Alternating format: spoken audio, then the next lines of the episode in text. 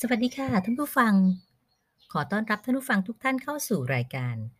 SNC Lively Podcast รายการวิทยุออนไลน์ ที่จะร้อยเรียงสารพันเรื่องราว สรรหามาเล่า โดยหอสมุดพระราชวังสนามจันทร์สำนักหอสมุดกลางมหาวิทยาลัยศิลปากร ดิฉันนฤมลบุญญาณิตบรรณารักษ์การบริการสารสนเทศทำหน้าที่ผู้ดำเนินรายการค่ะ ค่ะสำหรับสัปดาห์นี้นะคะ ก็รวงเข้าสัปดาห์สุดท้ายของเดือนพฤษภาคม พุทธศักราช 2565 แล้วนะคะเผลอแผลบเดียวนะคะเราก็ร่วงเลยปีใหม่เข้ามาถึงเดือนที่ 5 แล้วนะคะ แล้วก็เป็นช่วงเวลาที่ โรงเรียนเด็กน้อยนะคะก็เริ่มเปิดเทอมกันไปแล้วนะคะ บางโรงเรียนก็เปิดมาเข้าสัปดาห์ที่ 2 แล้ว บางโรงเรียนก็อาจจะยังไม่ได้เริ่มนะคะ ก็อาจจะเริ่มในสัปดาห์หน้านะคะค่ะก็การไปโรงเรียนของเด็กนักเรียนน้อยๆนะคะก็ยังคงต้องเฝ้าระวังอยู่เช่นเดิมนะคะ ในส่วนของทางบ้านของพี่พร้อมเองนะคะก็มีเด็กน้อยไปโรงเรียน2คนนะคะ2ปีที่ผ่านมาเราก็ดูแลกันประดุจไข่ในหินนะคะก็ปรากฏว่ายังไม่ทันจะพ้น2สัปดาห์ดีนะคะก็เกิด มีความเสี่ยงสูงขึ้นนะคะเพื่อนในห้อง ก็ติดเชื้อนะคะ คนสัมผัสใกล้ชิดก็ เสี่ยงสูงเสี่ยงกลางเสี่ยงต่ำก็กักตัวกันไปนะคะ ค่ะ ยังไงเราก็ยังต้องอยู่กับวิกฤตโควิด กันไปอีกบอกระยะเวลาไม่ได้นะคะ แต่สิ่งหนึ่งที่พี่พร้อมหวั่นใจก็คือ รัฐบาลเราก็กำลังจะประกาศ ใกล้ ๆ แล้วนะคะให้เป็นโรคประจำถิ่น ก็มีสัญญาณเริ่มมาแล้วว่าจะไม่ได้บังคับให้ใช้แมสก์กัน ก็คือในส่วนของผู้ใหญ่นะคะก็ยังเข้าใจได้นะคะว่าเราก็คงจะดูแลโพรเทกต์ตัวเองเรา แต่ในส่วนของเด็กนะคะเด็กนักเรียนระดับประถมนะคะที่น่าเป็นห่วงประถมอนุบาลนะคะมัธยมก็อาจจะพอดูแลตัวเองได้ในระดับหนึ่งนะคะ ค่ะ ก็ว่ากันไปตามสถานการณ์ตามเหตุการณ์ของวิกฤตของโรคนะคะว่าจะแผ่วลงจนกระทั่งอยู่ในสภาวะที่เรายอมรับได้ว่าเป็นโรคประจำถิ่น หรือไม่อย่างไรนะคะ การใช้ชีวิตเราก็คงต้องระมัดระวังในส่วนของตัวเราเอง คนรอบข้างใกล้ชิด คนในครอบครัว รวมทั้งคนอื่น ๆ ที่โดยเฉพาะในสังคมของการทำงานนะคะก็บอกไม่ได้นะคะว่าคนที่เป็นครั้งหนึ่งแล้ว จะไม่กลับมาเป็นซ้ำนะคะ บางคนบอกว่าชนะเลิศนะคะ ทุกซีซันไม่พลาดค่ะก็ระยะยาวก็ต้องดูแลตัวเองนะคะ ยังไม่มีผลใดที่ออกมาอย่างชัดเจนนะคะว่า Long โควิด จะมีผลอะไรกับการดำเนินชีวิตปกติ ของผู้ที่เคยติดเชื้อหรือไม่นะคะก็ดูแลสุขภาพกันนะคะค่ะแล้วสำหรับเช้านี้นะคะ ก็พี่พร้อมก็ตื่นมาแบบงงๆนะคะก็ได้รับข่าว เสียใจของเพื่อนรักอะนะคะก็เดี๋ยวก็ต้องรีบจัด รายการ แล้วก็ไปเป็นกำลังใจให้เพื่อนนะคะค่ะสำหรับวันนี้นะคะก็พี่พร้อม ก็เป็นปกติชีวิตนะคะตื่นมาเช้าก็เหมือนกับคนอีก 8-90%บนโลกออนไลน์นะคะก็ไถแท็กไปเรื่อยๆ บนหน้าจอนะคะก็มาสะดุดกับเรื่องราวใน Blockdit เรื่องหนึ่งนะคะซึ่งจริงๆแล้วเรื่องเนี้ย ก็ก็อยู่กับเรามาตั้งนับตั้งแต่วิกฤตโควิดนะคะนั่นก็คือคำว่า Hybrid Working นะคะท่านผู้ฟังหลาย ๆ ท่านอาจจะคุ้นเคยกับคำว่าไฮบริดซึ่งนำมาใช้กับระบบ ของรถยนต์น่ะนะคะ ซึ่งก็เทียบกันได้ชัดเจนง่าย ๆ เลยก็คือเป็นการใช้ 2 ระบบควบคู่กันไปนะคะสำหรับรถยนต์ก็อาจจะเป็นระบบใช้น้ำมันกับ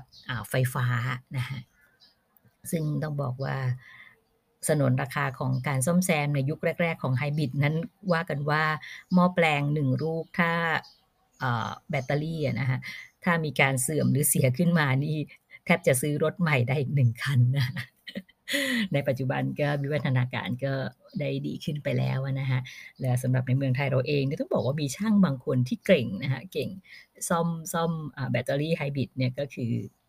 ในสมัยแรก ๆ อาจจะต้องยกทั้งกะบินะคะสมัยหลังๆ นี่ก็อาจจะมีถอดเป็นชิ้นๆ เป็นยวงๆ ออกมาซ่อมเป็นอันๆ อย่างนั้นก็ได้นะอันนี้ก็เทียบให้ฟังค่ะ ว่าไฮบริดก็คือสิ่งอะไรที่ที่เป็นการผสมผสานใน 2 ระบบ เช่นเดียวกันนะคะและเช้านี้พี่พร้อมก็มาเจอบทความที่น่าสนใจอยู่บทความหนึ่งนะคะเอ่อก็เรื่อง Hybrid Working นะคะดียังไง รู้จักสไตล์การทำงานใหม่ ในยุค New Normal นะคะ ซึ่งถ้าถามว่าปัจจุบันมันก็ค่อนข้างจะไม่ New แล้วนะคะ2ปีผ่านมาเข้าปีที่ 3 ปีนี้แล้วนะคะ บทความนี้เป็นบทความที่เผยแพร่ในเพจ s w i t l e t นะคะ ซึ่ง s w i t l e t นี่ก็เป็นบริษัทของคนไทยนะคะที่เขาโปรยว่าว่าเขาเป็นจุดเริ่มต้นของธุรกิจ software house นะคะ ซึ่ง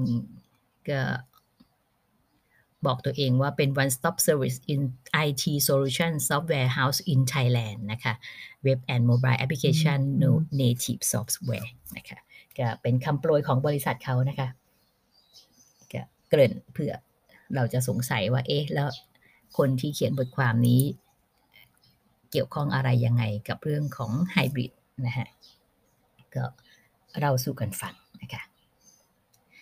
ในบทความตรงนี้นะคะก็เผยแพร่เมื่อวันที่เอ่อ20 เดือนกุมภาพันธ์ที่ผ่านมานี้เองนะคะก็ว่ากันว่าไฮบริดนั้นเป็นสไตล์การทำงานใหม่ในยุคของ New Normal นะคะเนื่องมาจากการระบาดของโควิด -19 ที่ได้ปฏิวัติหลาย ๆ อุตสาหกรรมไปโดยสิ้นเชิงนะคะทั้งยังเปลี่ยนแปลงวิถีชีวิตของผู้คนทั่วโลก ซึ่งหนึ่งในนั้นก็คือรูปแบบการทำงาน การเดินทางเข้าออฟฟิศเพื่อทำงานตั้งแต่เช้าจรดค่ำที่เราคุ้นเคยนั้นอาจจะไม่เหมือนเดิมอีกต่อไป ซึ่งเวลาที่ผ่านมาย่างเข้าปีที่ 3 ของวิกฤตโควิด -19 นะคะเราก็คงทราบกันดีอยู่แล้วนะคะบทความนี้ก็กล่าวต่อไปนะคะว่าตั้งแต่ปี 2020นะคะเป็นต้นมาการทำงานที่บ้านหรือ work from home นะคะก็ถูกนำมาใช้อย่างแพร่หลายเพื่อลดความเสี่ยงของโรคระบาด ซึ่ง 77%ของคนที่ทำงาน work from home บอกว่ารูปแบบการทำงานนี้นะคะช่วยทั้งเพิ่มประสิทธิภาพการทำงาน รวมถึงลดค่าใช้จ่ายและเวลาในการเดินทางลง อย่างไรก็ตามในอีกด้านหนึ่งหลาย ๆ คนมองว่า work from home หรือที่เราเรียกมักจะเขียนกันย่อ ๆ ว่า WFH นะคะทำให้พวกเขานั้นแยกชีวิตส่วนตัวกับงานได้แย่ลง และขาดการทำงานเป็นทีมนะคะก็เป็นปกตินะคะเหรียญมี 2 ด้านอย่างไรนะคะ มีหยินก็ต้องมีหยาง ทุกๆ สิ่งทุกอย่างบนโลกมี2ด้านเสมอ ขึ้นอยู่กับว่าผู้ที่เข้าไปมีส่วนเกี่ยวข้อง จะเข้าไปเพิ่มพลังในส่วนขั้วไหน เท่านั้นเองนะคะบทความกล่าวต่อไปนะคะว่า ด้วยเหตุนี้เอง Hybrid Working จึงกลายเป็นรูปแบบการทำงานใหม่ที่ตอบโจทย์ผู้คนในยุค New Normal บทความนี้จะมาไขข้อสงสัยว่า Hybrid Working คืออะไร มีข้อดีข้อเสียอย่างไร ไปจนถึงวิธีการปรับใช้กับทีมงานนะคะเขาก็อธิบายขยายความคำว่า hybrid working นะคะว่าคือรูปแบบการทำงานที่ให้พนักงานทำงานในออฟฟิศสลับกับ work from home หรือจากที่ไหนก็ได้ นั่นก็คือ remote working นั่นเองนะคะเป็นการแทนที่การทำงานในออฟฟิศทุกวันเพียงอย่างเดียว และไม่ใช่แค่สถานที่เท่านั้น แต่ยังรวมไปถึงเลือกเวลาทำงานได้เองอีกด้วย ซึ่งรูปแบบ hybrid working นี้นะคะทำให้พนักงานมีความยืดหยุ่นในการทำงานมากขึ้น ในขณะเดียวกันก็สามารถเข้าออฟฟิศเพื่อไปพบปะกับทีมงาน หรือใช้ประโยชน์จากอุปกรณ์สำนักงาน และพื้นที่ส่วนกลางของออฟฟิศได้เช่นกันนะคะการผสมผสานระหว่าง 2 รูปแบบการทำงานนี้นะคะก็ทำให้เกิดข้อดีมากมาย จึงไม่น่าแปลกใจว่าบริษัทกว่า 63%นะคะเลือกใช้ Hybrid Working ในการทำงาน โดยเฉพาะบริษัทที่มีการเติบโตสูง รวมถึงมีพนักงานจำนวนไม่น้อยที่ต้องการ work from home 3-4 วันต่อสัปดาห์ สลับกับทำงานที่ออฟฟิศในวันที่เหลือ และบทความก็ได้ยกตัวอย่างของ hybrid working นะคะที่บริษัทต่างๆนำมาใช้กันอย่างจริงจังนะฮะซึ่งก็ได้ยกมา 3 ตัวอย่างบริษัทใหญ่นะคะก็คือ Microsoft Amazon แล้วก็ Google นะคะโดยในส่วนของ Microsoft นั้นนะคะก็ให้พนักงาน work from home 50%ของเวลาทำงานทั้งหมด นอกจากนี้นะคะถ้าพนักงาน Microsoft ได้รับความยินยอมจากผู้จัดการ ก็สามารถ work from home ได้มากขึ้นอีกด้วย โดยพนักงาน 70%นะนะให้การตอบรับนโยบาย hybrid working นี้เป็นอย่างดี อีกทั้งบริษัทยังให้ความสำคัญกับพนักงานที่ทำงาน work from home มากขึ้น เพื่อช่วยให้ สามารถทำงานได้อย่างมีประสิทธิภาพ และมีความสุขกับการทำงานด้วยนะคะก็ในวัฒนธรรมของฝรั่งก็อาจจะต่างกับเรานะคะในการ work from home ของเขานะคะก็สามารถที่จะเลือกเวลาในการทำงานให้เหมาะสมกับตัวเองด้วยนอกจากจะเป็นการทำงานที่บ้านหรือเป็นการทำงานในระยะไกลนะคะก็สามารถเลือกเวลา เพราะว่าในบางครั้งนะฮะเราอาจจะมีกิจจำเป็นที่จะต้องทำในระหว่างช่วงเวลาปฏิบัติงานปกตินะฮะก็สามารถ เลือกเวลาที่จะทำงานได้ ซึ่งตรงนี้เขาเข้าใจว่าในเงื่อนไขนะก็คือทุกคนจะต้องครบกำหนดชั่วโมงในการทำงานแต่ละวันนั่นเองนะคะค่ะบริษัทที่2นะคะก็คือ Amazon นะคะก็ปรับ Hybrid Working ตามทีม และเฉพาะบุคคล โมเดลของ Amazon ค่อนข้างยืดหยุ่นดูตามความเหมาะสมนะฮะโดยบริษัทมีนโยบายให้พนักงานทำงานในออฟฟิศ3วันต่อสัปดาห์ อย่างไรก็ตามรูปแบบการทำงานนั้นสามารถปรับเปลี่ยนได้ตามวิจารณญาณของหัวหน้าทีม อาจประชุมแบบเจอตัวหรือ work from home ก็ได้ขึ้นกับงาน และปรับให้เข้ากับรุ่นน้องแต่ละคนและโมเดลที่ 3 ก็เป็นของ Google นะคะ ก็ใช้การทำงานแบบ 3 ต่อ 2 วันต่อสัปดาห์ ก็คือให้พนักงานทำงานที่ออฟฟิศ3 วันต่อสัปดาห์ และทำงานที่ไหนก็ได้อีก 2 วัน โดยซันด้า พิชัย CEO ของ Alphabet และ Google นะคะกล่าวว่าอนาคตการทำงานของ Google จะมีความยืดหยุ่นทั้งสถานที่และเวลาทำงานในขณะเดียวกัน พนักงานก็สามารถใช้พื้นที่ของบริษัทในการทำงานแก้ปัญหายากๆ ได้ด้วยนะคะทีนี้มาว่าถึงเรื่องของข้อดีของ Hybrid Hybrid Working นะคะจากข้อมูลแล้วก็ตัวอย่างข้างต้นเห็นได้ว่า Hybrid Working ได้เข้ามาแทนที่การทำงานรูปแบบเดิมมากขึ้นเรื่อย อะไรเป็นสาเหตุที่ทำให้ hybrid working กลายเป็นรูปแบบการทำงานหลักของหลาย ๆ บริษัท และพนักงานมากมายต่างเลือกใช้วิธีการทำงานนี้ เขาก็มีเหตุผลที่จะสนับสนุนนะคะก็คือประการแรก work life balance นะคะก็บอกว่ามันเป็นการหมดยุคของการทำงานหนักเพียงอย่างเดียวนะคะปัจจุบันชาวมิเลเนียลมากมายมองหางานที่ทำให้พวกเขามี work life balance นั่นคือได้ใช้ชีวิตในด้านอื่น ๆ นอกเหนือจากการทำงาน Hybrid Working จึงตอบโจทย์และเพราะทำให้คนทำงานสามารถออกแบบตารางชีวิตของพวกเขาได้เอง ทั้งเลือกสถานที่ทำงานเวลาทำงาน ไปจนถึงเวลาพักผ่อนหรือทำธุระต่างๆนะคะและประการถัดมานะคะก็คือเป็นการลดค่าใช้จ่ายและเวลาในการเดินทางนะคะการทำงาน work from home สลับกับทำงานที่ออฟฟิศบางวัน ช่วยให้บริษัทสามารถลดค่าใช้จ่ายต่างๆ ในออฟฟิศลงโดยเฉพาะค่าสถานที่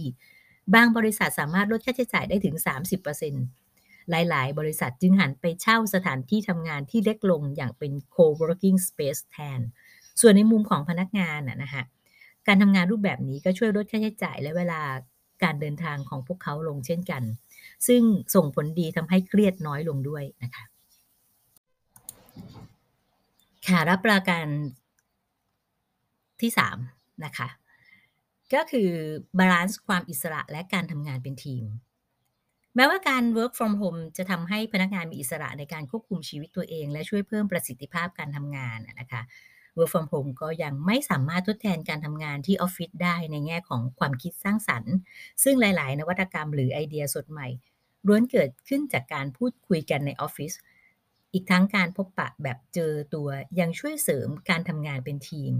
และสื่อสารกันได้ดีขึ้นนะคะ Hybrid Working จึงเป็นทางออกที่จะ balance ทั้งความยืดหยุ่นของการ Work from Home และดึงข้อดีของการทำงานในออฟฟิศออกมาด้วยนะคะอันนี้ก็เป็นเหตุผลสนับสนุนในข้อดีของ Hybrid Working นะคะส่วนการนำ Hybrid Working มาใช้ในทีมนะคะจากผลสำรวจก็พบว่าพนักงานประจำ 47%ต้องการทำงานกับบริษัทที่มีโมเดลการทำงานแบบยืดหยุ่น ซึ่ง Hybrid Working คือหนึ่ง ในรูปแบบการทำงานที่สามารถตอบโจทย์ความต้องการของบริษัทและพนักงานได้ในส่วนนี้ ก็ทางบทความนะคะก็พาเราไปดูวิธีการนำ Hybrid Working มาใช้ในทีม โดยสรุปออกมาเป็น 4 ขั้นตอนนะคะ ก็คือขั้นตอนแรกก็คือสำรวจความคิดเห็นของทีมงาน เนื่องจาก Hybrid Working ไม่ได้มีวิธีการทำงานที่ตายตัวนะคะก็ควรจะนำมาปรับใช้ให้เข้ากับบริษัทหรือทีมของเรานะคะ โดยเริ่มต้น จากสำรวจความคิดเห็นคนในทีม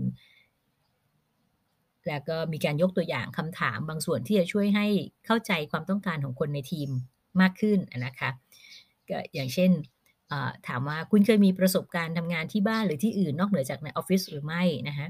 คุณต้องการทำงานในออฟฟิศกี่วันต่อสัปดาห์ คุณคิดว่าการทำงานที่บ้านมีข้อดีข้อเสียอะไรบ้าง และก็อื่นๆนะฮะก็เป็นการสำรวจความคิดเห็นของทีมงานนะคะ และประการที่ 2 ก็คือลงทุนในเครื่องมือเพื่อสนับสนุนการทำงานนะคะเพื่อให้การทำงานทั้งที่ออฟฟิศและ work from home ราบรื่น บริษัทก็ควรให้ความสำคัญกับเครื่องมือและเทคโนโลยีต่างๆ ที่จะช่วยให้คนในทีม ติดต่อสื่อสารกันได้ง่าย แม้จะทำงานกันคนละสถานที่และเวลาอย่างเช่นแพลตฟอร์มประชุมออนไลน์ หรือว่าโปรแกรมแชร์ไฟล์และเก็บไฟล์งาน โปรแกรมติดต่อสื่อสารในบริษัท และที่ขาดไม่ได้ก็คือโปรแกรมวางแผนงานเพื่อใช้ติดตามความคืบหน้าของงาน และสุด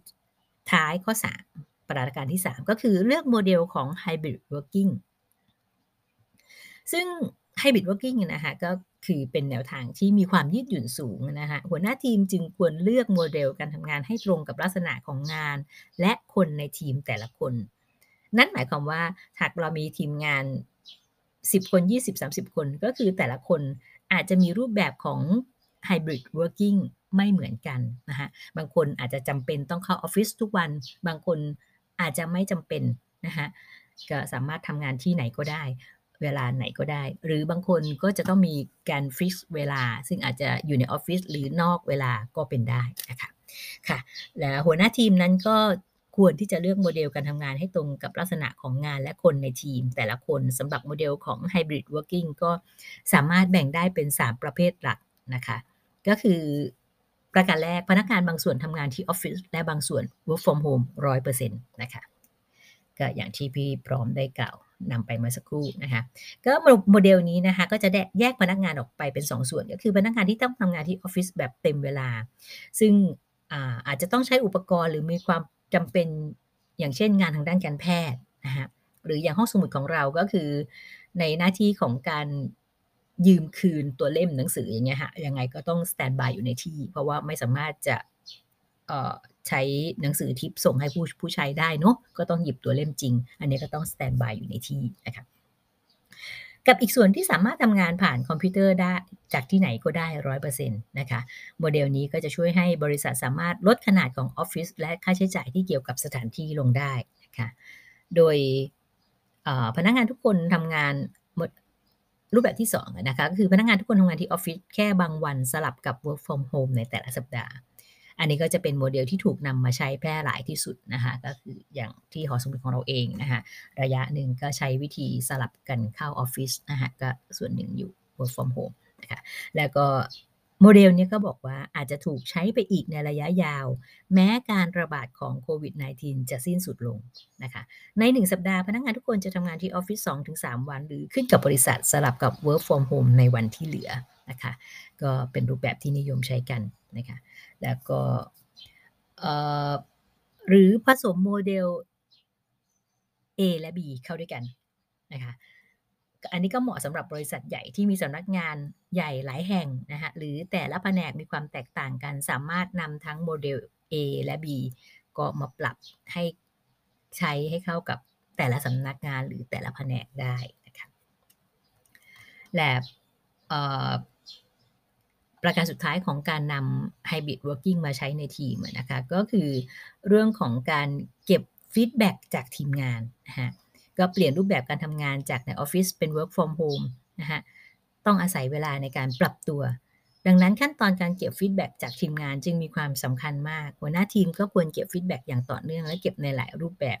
ไม่ว่าจะเป็นการผ่านการพูดคุยหรือใช้แพลตฟอร์มต่าง ๆ เพื่อให้เข้าใจและความต้องการของทีมงาน และทราบปัญหารวมถึง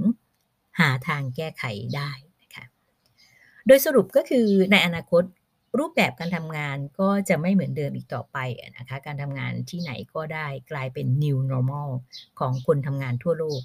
ในขณะเดียวกันบทบาทของออฟฟิศก็ไม่ใช่เป็นแค่สถานที่ทำงาน แต่จะกลายเป็นที่ชาร์จพลังของพนักงานที่ work from home แล้วต้องการเพิ่มความคิดสร้างสรรค์หรือพบปะกับเพื่อนร่วมงาน hybrid working เป็นสะพานเชื่อมระหว่างการทำงาน 2 แบบนี้ ซึ่งจะช่วย balance ความยืดหยุ่นจากการ work from home และเติมเต็มการทำงานเป็นทีมที่ออฟฟิศในบทความนี้ก็ยังกล่าวสรุปไว้ในตอนท้ายนะคะว่าหากท่านเป็นหัวหน้าทีม การนำ Hybrid Working ไปใช้ในการทำงาน ก็ควรเริ่มต้นจากทำความเข้าใจลักษณะของงาน และความต้องการของคนในทีม เพื่อจะได้เลือกโมเดลของ Hybrid ให้ตอบโจทย์ของทั้งบริษัท และพนักงานไปพร้อม ๆ กัน และในอนาคตนะฮะนอกจากในเรื่องของไฮบริดแล้วนะฮะอาจจะมีสื่ออื่นๆอย่าง Metaverse มาให้เราได้สัมผัสในการทำงานด้วยนะฮะก็เป็นจักรวาลของโลกเสมือนนะคะก็จะเป็นการทำงานในในในในการจำลองสถานะสภาวะแวดล้อมนู้นนี้นั้นมีการนำ เทคโนโลยีมาช่วยนะคะอย่าง virtual reality นะคะหรือที่เรารู้จักกันว่า VR หรือ augmented reality ก็คือเป็น AR ที่ทำให้แนวคิดอย่างอนาคตคือ metaverse เป็นกระแสที่กำลังมานะคะก็เป็นการทำงานในโลกเสมือนนะคะก็ลองมาดูกันค่ะว่าก้าวต่อไปนะคะของต้องบอกว่าของประเทศไทย นะคะในส่วนของสากลหรือว่า international ต่างๆเนี่ยคือกระแสพวกนี้เขาค่อนข้างจะน่าจะมากันระยะหนึ่งแล้วนะฮะที่จะเริ่มนำมาใช้แต่สำหรับเมืองไทยนะฮะโดยเฉพาะอย่างยิ่งในวงงานราชการ ซึ่งเราก็ยังเนาะโตกันไปแบบไทยๆนะคะความที่จะร้อยเปอร์เซ็นต ในเรื่องต่างๆ บางทีก็ยังลักลั่นอยู่นะฮะยังมีค่านิยมเรื่องของการทำงานในเรื่องนี้นั้นโน้น ซึ่งซึ่งก็เป็นค่านิยมในแบบของไทยนะฮะก็ยังติดมากับรูปแบบการทำงานแบบใหม่ แม้ว่าเราจะบอกว่าเราจะเข้าสู่ในยุค new normal นะคะ ก็ว่ากันไปค่ะนะคะ ค่ะสำหรับรายการ SNC Live Podcast ในวันนี้นะคะพี่พร้อมก็ต้องกล่าวคำว่าสวัสดีค่ะ และสัปดาห์หน้ามีเรื่องราวอะไรจะมาฝากท่านผู้ฟังนะคะ ก็เชิญติดตามกันต่อไปนะคะสำหรับวันนี้ สวัสดีทุกทุกท่านค่ะ